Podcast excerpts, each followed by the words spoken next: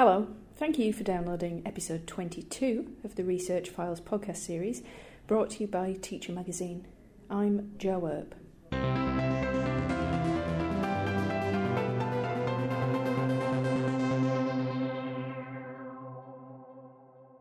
This episode marks a milestone for Teacher. It's our 50th podcast. Over the last two years or so, we've shared research and practical advice for the classroom through our series on school improvement, action research, teaching methods, global education, and of course the research files. And we've thrown in a few special episodes for good measure. Today we're talking behaviour, a new study by members of the Violence Research Centre at the University of Cambridge and colleagues from Switzerland and Canada has found that positive teacher student relationships when the student is around 10 years old can significantly reduce problem classroom behaviours and the effects last for up to four years. Lead author, Dr. Ingrid Obsuth, joined me from London to talk about the results. Now, before we talk about the main findings, I want to go back a step. Uh, what was the aim of the research?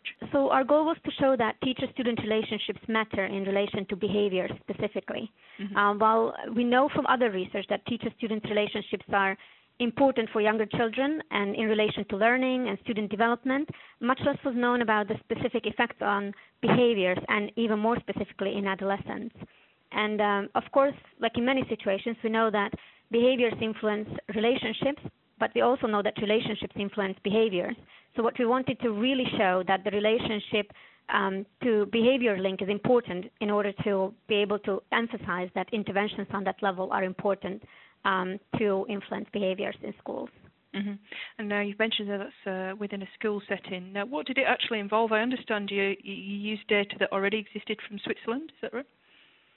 Yeah, that's right. So uh, the study was part of um, the Zurich project on the social development of children and youth, and this is a longitudinal study which follows approximately 1,600 children who were first assessed at age 7 and they are now age 17. So it's a so-called cohort study in which we assessed, well, they assessed everyone who entered elementary school, primary school in the year 2004. And uh, information has been collected, um, as I mentioned, for the past 12 years, and it's been collected from children um, now who are now teens and their teachers. And in the first four years, information was also available from the parents. So this is also included in the study. We had around 1,000 kids for whom we had information available um, on all the variables we were interested in in this specific study. And what we did is we looked at their reports of their quality of relationships uh, with the teacher at, a, at age around 10 years. And, um, and then we wanted to find pairs of children, and we managed to find pairs of children who differed on their quality of relationship to the teacher. So we had pairs of kids with one with better and one with worse relationship with the teacher, and we matched them on over 100 characteristics, um, which we measured prior to the assessment of the teacher-student relationship to make sure that what we then find is um, in relation to outcomes can be attributed to the change in the teacher-student relationship. So, so in this specific study, the, the outcomes we looked at were prosocial behavior, aggressive behavior, and oppositional defiant behavior. We didn't look at well-being beyond that, but this is something that uh, we could look at and in, in further follow-up studies. We could look at how this impacts on their success in life, their overall well-being, and, um, and other aspects of their development. Mm-hmm. And those characteristics, what kind of things are we talking about? Um, things like aggressiveness, was it cooperation? Was was that the kind of thing? Mm-hmm. Yeah, so that's that's actually an important question because what you want to, what we wanted to control for there to isolate this this effect of the teacher-student relationship is other types of behaviors and other types of um, experiences which could theoretically also have an impact on the behaviors we were interested in. So what we looked at and what we matched the two kids on were things like previous aggressive behavior, previous oppositional behavior, different parenting style, their level of prosociality, their exposure to bullying at school, their approach to the school, their motivation to learning, and um, other variables. And they were assessed both, sorry, from all three um, informants from the child, um, the teacher reports as well as parent reports. Mm-hmm. Importantly, we also matched them on their previous teacher-student relationship.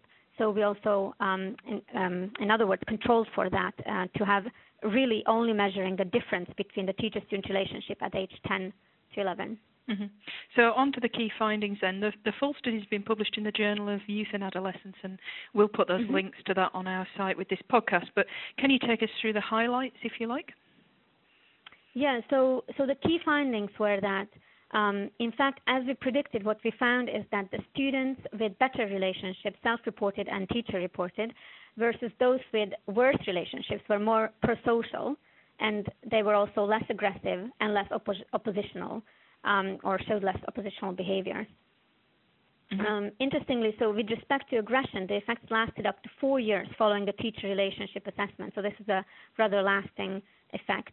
And um, I think the other interesting finding is that the children's reports um, were a stronger predictor of these effects and a stronger predictor of longer term effects, which is perhaps not surprising because it is the, the child who is uh, perceiving the relationship and then how they are seeing the relationship is impacting on their behaviors.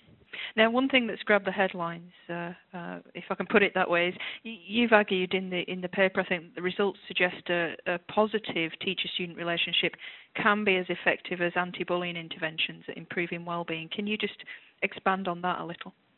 The bullying programs that are reported about in, in other published work are reporting certain effect sizes. So they're, they're reporting uh, changes in behaviors and well-being of a certain effect. And uh, what we find in, in our study, based on the teacher-student relationship, the effects on the changes in behaviors or the differences in behaviors between those kids who have a better versus worse relationship are comparable to those that they find in the studies where they look at bullying interventions. So what we're suggesting then is that the while those programs are also very important and um, and uh, they show um, good effects on changing behaviors or or, um, or other outcomes, um, teacher-student relationships are also important and could achieve similar effects um, through building positive relationships. Mm-hmm. So quite big implications then. Uh, what are the implications uh, of this research? I'm, I'm, thinking for school leaders, teachers on the ground. Um, what could mm-hmm. they be doing in light of your findings then? Yeah, I think the the, the greatest implication is that um, um, the relationships between students and teachers really do matter, and they matter beyond just the young children, and they are important uh, in adolescence, and they have some lasting lasting impact. And I think um, they are worthy of investment in, uh, in supporting teachers in being able to do this. Um, I think some of the things that one would want to focus on in terms of building positive relationships are are some things that we find, um, for example, in attachment research, which talks about um, parent-child relationships and how those change through development. So, for example, in adolescence, what you want to emphasize is uh, that they are moving towards independence and, and thinking on their own and being able to make their own decisions, but also providing them that necessary support. So finding the balance of, of building that really supportive, uh, but also encouraging of independence type of relationship. Um, of course, what what one would want to see is leadership which would support such relationships, and also beyond that, uh, schools which would support um, those types of relationships and environments so that it's not just the dyad that is building this supportive relationship, but also a school that is um, sort of full of positive energy and the kids are really wanting to go there and, and in effect really moving from, from punitive disciplinary practices perhaps to more um, more relational so to speak, disciplinary practices, but not really, sort of in a positive um, direction. So supporting kids through positive relationships as, as, opposed to punishing them. So from exclusion, which is um, which is quite popular here still, excluding kids from school when they misbehave. Um, from from moving from exclusion to inclusion and thinking about how can we help these kids through building better environments and better relationships. Mm-hmm. Finally, then, uh, what are the next steps for you in terms of research in this area, or indeed other academics looking at this issue?